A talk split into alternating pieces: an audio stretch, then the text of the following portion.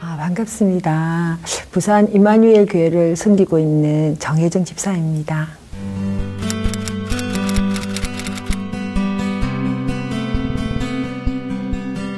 아, 저희 가정은 음, 독실한 불교 집안이에요. 그래서 아버지가 눈을 뜨면 독경 소리로 시작을 하는 그런 가정이었죠. 저희 아버지가 사찰을 지으셨고 저희 할머니도 이렇게 절을 지으셨대요. 그래서 뭐, 뭐 어렸을 때 그냥 뭐 이렇게 막 무당이 그 작두 타는 것도 보고 뭐 막 저희 어머니는 아버지가 막 집에 뭐 이렇게 뭐 문지방이나 뭐 이런데 막 벽에다가도 붙이고 예, 부적 같은 거 막 이런 것도 막 붙이고 거의 뭐 저희 집에는 지금 진짜 뭐 완전 뭐 악신이 너무 심했다라고 아마 해야 될 것 같아요. 그래서 또 이제 뭐 오빠가 있는데 오빠는 뭐 기도 듣지도 못하는 장애 아닌 장애도 가지고 있고 올바른 가정이 좀 아니었어요. 그래서 밖에서 보기에는 뭐 되게 행복해 보이고 좋아 보이고 또 이제 엄마하고 아버지도 또 이렇게 흔히 말하는 이제 엘리트기 때문에 그런 데 비해서는 이렇게 기도하고 이래도 저희 가정은 많이 힘들었었어요. 제 결혼 생활도 좀 되게 좀 이렇게 영적 문제가 되게 좀 심했어요. 처음에 결혼할 때는 참 너무 괜찮은 우리가 흔히 말하는 육신적인 그 대기업의 삼성 다니는 그 엘리트의 남자를 만났는데 정말 내가 뭘 피하면 뭘 만난다고 저희 아버지가 완전 그지만 술거래 그 다음에 쾌락 음란 이랬었는데 남편은 안 하겠지라고 했는데 남편도 음란은 모르겠는데 거의 쾌락가 거의 술가 그러니까 이제 접대라는 면목에 이제 그렇게 이제 오랫동안 그 삼성을 다니는 동안 계속 그런 생활을 하면서 점점 점점 저는 나락으로 좀 빠졌죠. 예. 저희가 이제 주재 남편이 이제 또 그 일본 주재원으로 7년 가 있는 동안에는 제가 그곳에서 그 이제 귀신을 본 거죠. 어, 귀신을 보고 뭐 너무 무서웠어요. 그냥 한마디로 말해서 눈을 뜰 수가 없고 귀신은 밤에만 나타나는 줄 알았는데 아니던데요. 정말 우리가 어, 그 엑소시스트 영화 보는 것처럼 제가 이렇게 낮에 12시에 이제 큰아이를 그 유치원에 넣고 집에 들어오려고 턱 이래 보면 저희 집에 불이 활활활활? 어, 이렇게 막 타오르는 거? 이제 그런 이제 순간적인 착각이죠, 그죠? 그것을 보게 하고 집에 들어오면 뭔가 뒤에서 막 이렇게 막 나를 막 덮치듯이 아니면 이렇게 막 나를 막 이렇게 막 뭔가가 그런 두려움을 주고 그래서 뭐 너무 심하고 힘들 때는 나도 모르게 막 자해와 어, 자살과 뭐 그런 어떤 그 충동도 좀 있었어요.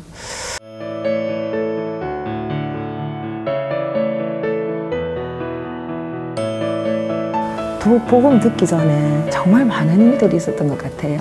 뭐 그렇게 일본 생활하고 한국에 들어오고 아이는 또그 적응을 못하니 문제 청소년으로 또 전략하고 거기다가 또 아이가 또 주의력이 또 결핍하고 또 집중을 잘 못하니 또 ADHD라고 그러는데 또 정상까지 보여지고 그러면서 그 아이가 계속 사춘기를 정말 문제 청소년으로서 보내게 되고 또 그 가운데서 또 남편이 삼성을 나오게 되고 또 남편이 삼성을 나오니 또 그 이후에 또 사업을 하다가 또 사업이 또, 예, 또 실패로 그래서 또 그런 일도 있었고 또 그 와중, 그 와중에서도 또 남편도 암 수술을 한 번 하고 또 그 다음에 나 역시도 암 수술을 하면서 하나님이 없다 보니까 늘 불안하고 걱정되고 그리고 이제 계속 성공이라는 거, 그 다음에는 어떤 명예라는 거, 그걸 보고 정말 앞도 뒤도 보지 않고 달려갔던 좀 시간들이었던 것 같아요. 제가 정말 진짜 복음 듣기 전에 아, 저를 생각하면 이건 내가 하는 게 아니다. 이건 정말 귀신 장난이 아니고 면은 할 수 없다는 거를 제가 많은 그 경험과 또 체험을 하게 된 거죠. 네. 그러니까 복음을 만나게 된 계기는 동아대 교수님을 통해서 제가 이제 그 동아대학에 박사를 들어가게 되었고, 어, 그러고 있다가 우연찮게 저희 이제 동아대학에 그 최동수 목사님이 들어오시는 뭐 다락방이 있었어요. 그래서 그 뭐 최 목사님 이게 그 주차권 문제로 이제 어떤 그 다른 선생님께서 아 이거 주차권을 좀 갖다 드려라 저한테 그렇게 예, 말을 하는 거예요. 그래서 다락방이 뭐야? 하면서 다락에 있나? 이러면서 이제 처음으로 이제 제가 그 다락방을 접하게 된 거죠. 그래서 그 다락방을 들어갔는데 뭐 좀 목사님도 계시고 제가 아는 교수님들도 계시고 뭐 그냥 찬송하고 뭐 그렇게 뭐 저하고 전혀 무관하게 뭐 저를 위해서 뭘 한 건 없었어요. 그렇게 하고 계시는데 그냥 앉아라 왔던 김에 그래서 이제 제가 앉게 됐죠.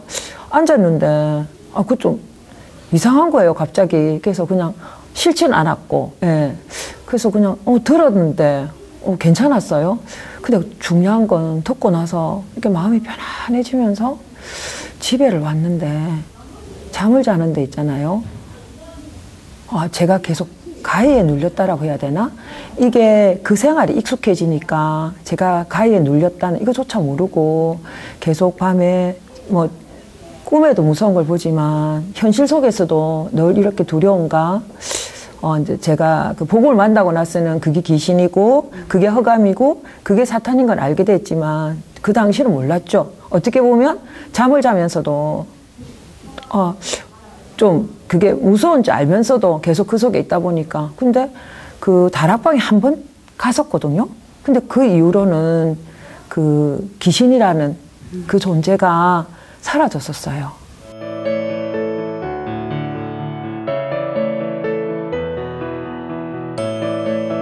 세 번인가 네 번인가가 다시 그 귀신 어, 나타났어요. 아, 정말 목을 조르고요. 진짜 무서웠죠. 아, 그날 일요일이었거든요. 내가 그래도 교회 가면 돼. 그래, 네가 싫어하는 게 어, 교회라면서 그럼 내가 교회 가고 네가 싫어하는 게 예배 드리라는 거면서 그럼 나 그럼 예배 드릴게. 그래서 그냥 어떻게 어떻게 갔어요. 그래 가서 예배 드리고 나니까 어 또 좀 이렇게 마음 몸은 그때 힘들었지만 마음이 편안해지면서 점점 점점 이제 그런 그 사단이나 그 허감들이 저한테서는 사라졌어요. 흔히 말하는 한 번도 부정하지 않고 맞아. 예수님은 나의 모든 문제 해결자이시고 어 그리고 내 모든 문제 해결했고 나를 구원했으니까 이제 끝났어. 근데 우리 가정에는 끝이 안 났어요. 그래서 큰아이 문제도 그대로고 또 남편이 또 암수술을 한 번 더 했거든요. 그러면서 목소리도 또 잃었다고 해야 되나? 신경이 끊어지고 또 이렇게 또 마비까지 왔어요. 그러면서 작은 아이가 또 우연찮게 고2 때 또 학교를 자퇴를 한다고 그랬어요. 그래서 어 그래 그 아이는 기존교를 다니고 있었거든요. 그래서 처음에는 하나님 이게 뭡니까?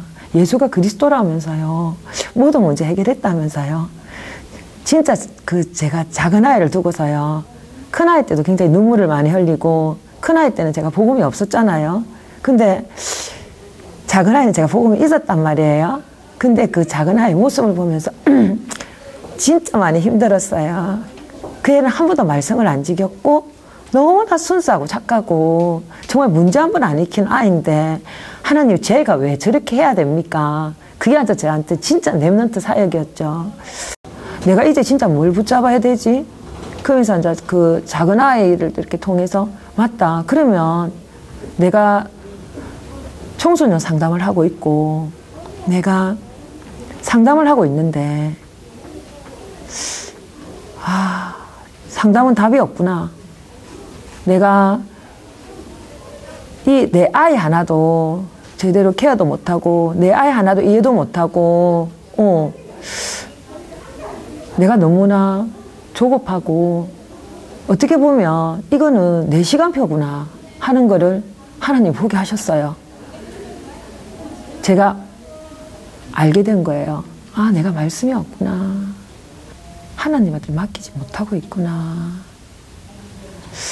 그러면서 진짜 그때 딱 결단이 내려지대요. 저는 이제 그러면 제가 이제 마지막으로 제가 할 수 있는 거는 냄든 사역이네요. 이제 딱 그렇게 결단을 내렸죠. 그러면서 막 그다음부터는 진짜 뛰어다녔던 것 같아요. 이제 뛰어다녔고 그러면서 진짜 상담을 해도 어 상담은 답이 없으니까요. 했던 게 뭐 예를 들면 상담 속에서 유 목사님이 주신 메시지를 가지고서 만약에 각인이라든지 영적 치유라든지 말씀 치유라든지 계속 조금씩 조금씩 그 아이들에게 스며들게 계속 제가 한번 해봤죠. 해보니까 아이가 변하는 거예요. 심지어는 ADHD 가지고 있던 아이들이 학습이 되어지고요. 그 다음에는 문제 청소년들이 예, 학교도 돌아가고 그러면서 이제 그 이제 맛을 본 거죠. 이제 그 맛을 보게 되면서 맞아 이거야 그래 그 아이들이 그 문제가 각인은 될수 있지만 치유는 말씀밖에 없어 오직 그리스도고 말씀이 아니면 치유가 안 된다. 어떤 것도 안 된다. 그러니까 그거를 알게 된 거죠.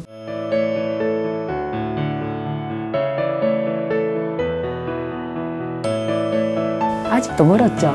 아직도 뭐 계속 저 안에 저 환경도 바뀐 것도 없고 문제가 끝난 것도 아니지만 하지만 오히려 그렇기 때문에 오히려 이 문제가 저한테는 답이고 정말 진짜 답인 것 같아요. 그래서 어, 랩넌 어, 정말 이 후대들이 그냥 성공하는 것이 아니라 뛰어넘어서 성공해야 할 사람들을 정말 성공시키는 이런 전도자가 되어야 되지 않을까. 그래서 거기에 나 이 한 사람이 헌신해야 하고 또 그리고 나 역시도 내 개인화가 돼야 되지 않을까. 좀 그렇게 생각합니다. 예. 어떻게 해야 되나 그 생각을 했는데 가장 중요한 게 정말 이 말씀, 이 강단의 말씀과 그 다음에 이 기도 수첩의 말씀과 그 말씀을 붙잡고 이제 내가 전할 수 있는 음, 그 사람들에게 전하는데 먼저 나부터가 먼저 그 현장을 두고서 저는 기도를 하고 나가죠. 네, 그래서 목사님 말씀하신 대로요. 각인 있잖아요. 그 각인 치유가 새로운 각인 치유라고요. 그러니까 나의 문제가 발판이고요. 그 나의 모든 문제들이 우리 가정과 가문에 있었던 그 문제들 그리고 내가 치워야 될 이 문제들이 오히려 보면 정말 마지막에 축복이죠. 그래서 그 축복이 있었기에 그래서 그 감사가 아니라 정말 축복이다. 네, 저는 그렇게 생각합니다. 어, 정말 제가 만난 예수 그리스도는요. 어, 전 전도신학원을 지금 3학기를 하고 있는데요. 실은 제가 유급이 된 거예요. 그 제가 박사 공부하고 석사 공부하고 많은 자격증을 따도 아직까지 한 번도 이렇게 떨어져 본 적이 없는데요. 제가 아마 유일하게 저희 그 통신 전도신학원에 그 3학기를 어, 떨어졌다기보다는 제가 리포트가 조금 미비했어요. 근데 좀 더 추가로 내면 된다라고 했는데 제가 그때 기도하면서 어, 제가 그 추가로 적을까요? 그런데 아니다. 네가 제대로 응답받고 네가 은혜 받으려고 하면 그거 갖고 되겠느냐? 너는 아직까지 말씀과 그 다음에는 너한테는 아직까지 영적인 힘이 없어. 저는 이제 그, 아, 그게 느낌이 딱 오더라고요. 그게 아, 이게 하나님이 주시는 거구나. 하나님 메시지구나. 그러면서 맞아. 그러면서 제가 이제 그냥 늘 우선 이런 말을 해요. 정말 내가 만난 예수 그리스도 또 특히 이제 우리 임마누엘 교회에 정말 이 훈련, 어, 이 교육도 야, 진짜 어, 박사국 박사인 내가 어, 정말 하, 대단하다. 어, 대단하다. 예. 그래서 하, 정말 감사고 축복이고 진짜 어렵거든요. 예. 진짜 어려워요. 제가 집사 받았을 때요. 제가 밖에서 뭐 교수님 소리 듣고 뭐 진짜 어떤 뭐 명예보다도 있잖아요. 제가 제일 기뻤던 거는 제가 임마누엘교회 집사된 거고요. 네, 그 다음에는 제가 이렇게 정말 그 예수님의 자녀라는 거. 또 그리고 또 이렇게 구원을 받고 네. 이렇게 늘 축복 속에 있다는 거, 그게 진짜 감사해요.